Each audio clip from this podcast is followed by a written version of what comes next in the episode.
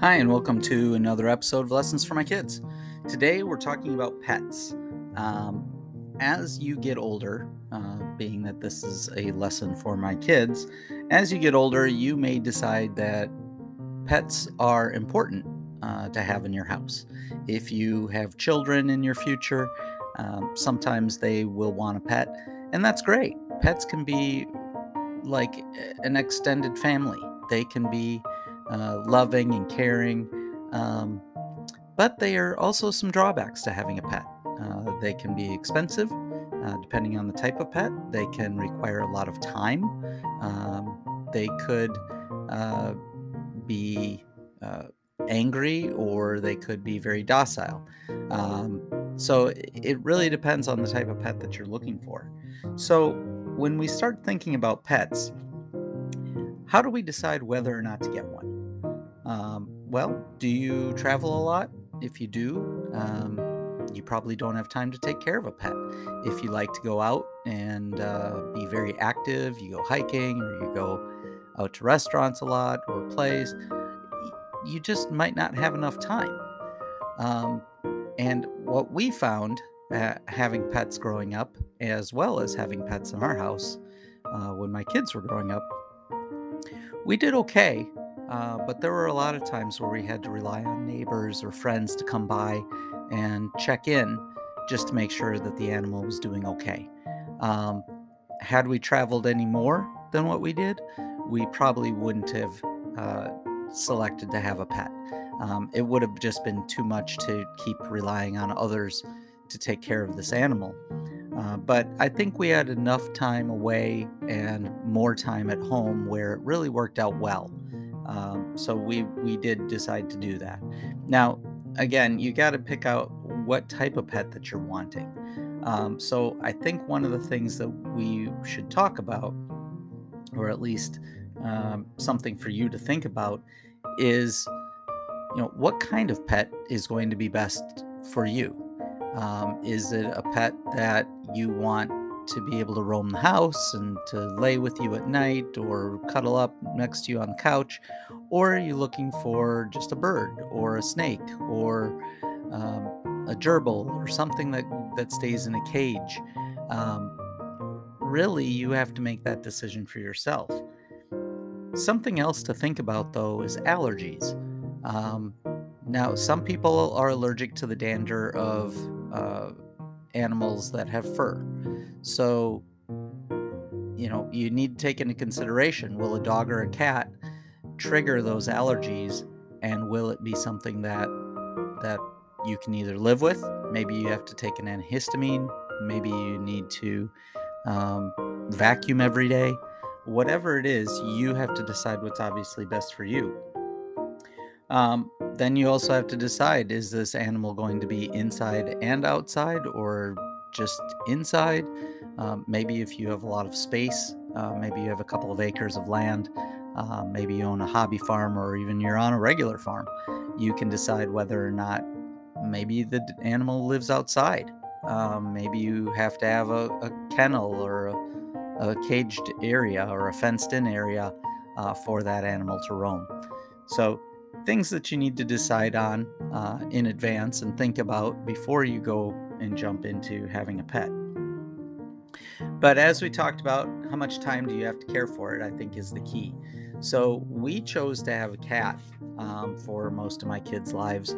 Um, at one point, they they were asking for a dog, and it just it was too much work uh, for us, considering that we were traveling a little bit um, when they were younger.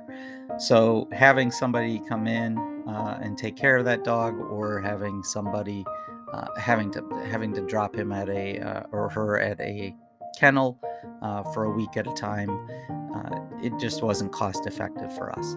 So we chose to get a cat, and it worked out well for us because the cat could be fed once a day, had a litter box.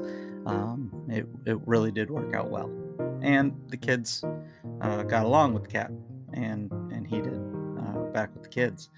So that's a that's a big concern as well. Is you know when you're young or when you have young kids, what do you get? Do you get a young pet like a puppy or a kitten or you know, a recently hatched bird or what or do you go for an older pet, one that might uh, might already be house trained and all of that? You really have to look for what's the character of that animal and what's their disposition. Now, an older animal may be a good choice because they don't bite. Um, they've already gone through the teething periods, they've gone through um, all those uh, early stages uh, when they're biting on everything and scratching everything. Um, but on the other hand, an older animal may not have been around children as much and may not know how to interact. So it's uh, you really need to do some research on each animal that you look at. Now, the other thing you want to look at is where are you buying this pet from or where are you getting this pet from?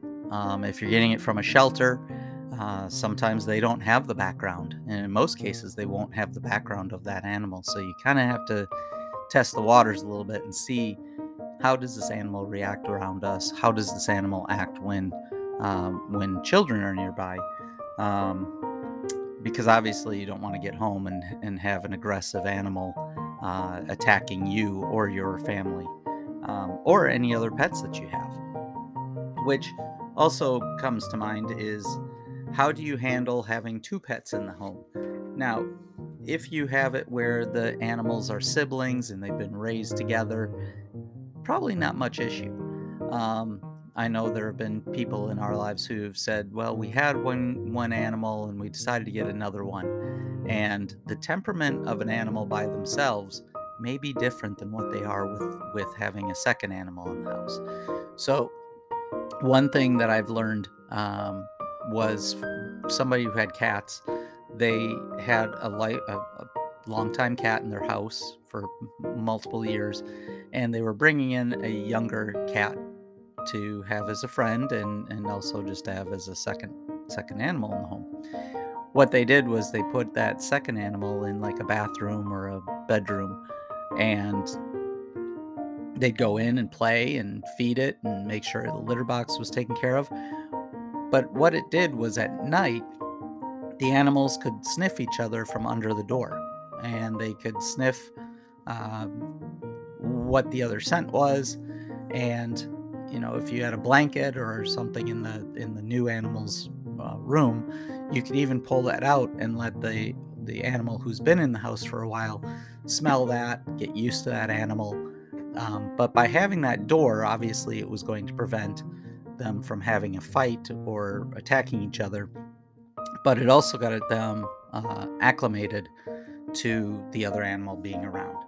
So that was uh, one way of doing it. And then over time, uh, it was probably several weeks, they they decided to introduce the animal uh, a few times and uh, introduce the, uh, the animals to each other a few times and see how they acted. And then if it was decent, they would let them play for a little while. And then again, they would go back into their separate rooms so that at night there weren't any fights. But uh, there are a lot of things to think about. Where do I get this animal? How much is it going to cost? How much time am I going to spend with this animal? Um, is the animal going to be domesticated? Is this animal going to need, uh, uh, you know, extra time to train? Um, there's a lot of things you need to think about. Now, having a bird or a snake or a mouse or something along those lines doesn't always mean that that makes it easier.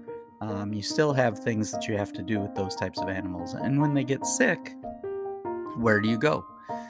Um, you know, is there a close uh, vet that can handle that type of an animal? Now, dogs and cats are, are pretty generally, uh, they're common animals that most families see. But does your vet handle uh, reptiles? Does it handle other types of animals that that may uh, not be the common animal uh, in your area? So, things to think about. Um, other things, just safety. Does the animal bite? If it does, you know, do you know how to treat it? Um, does the animal uh,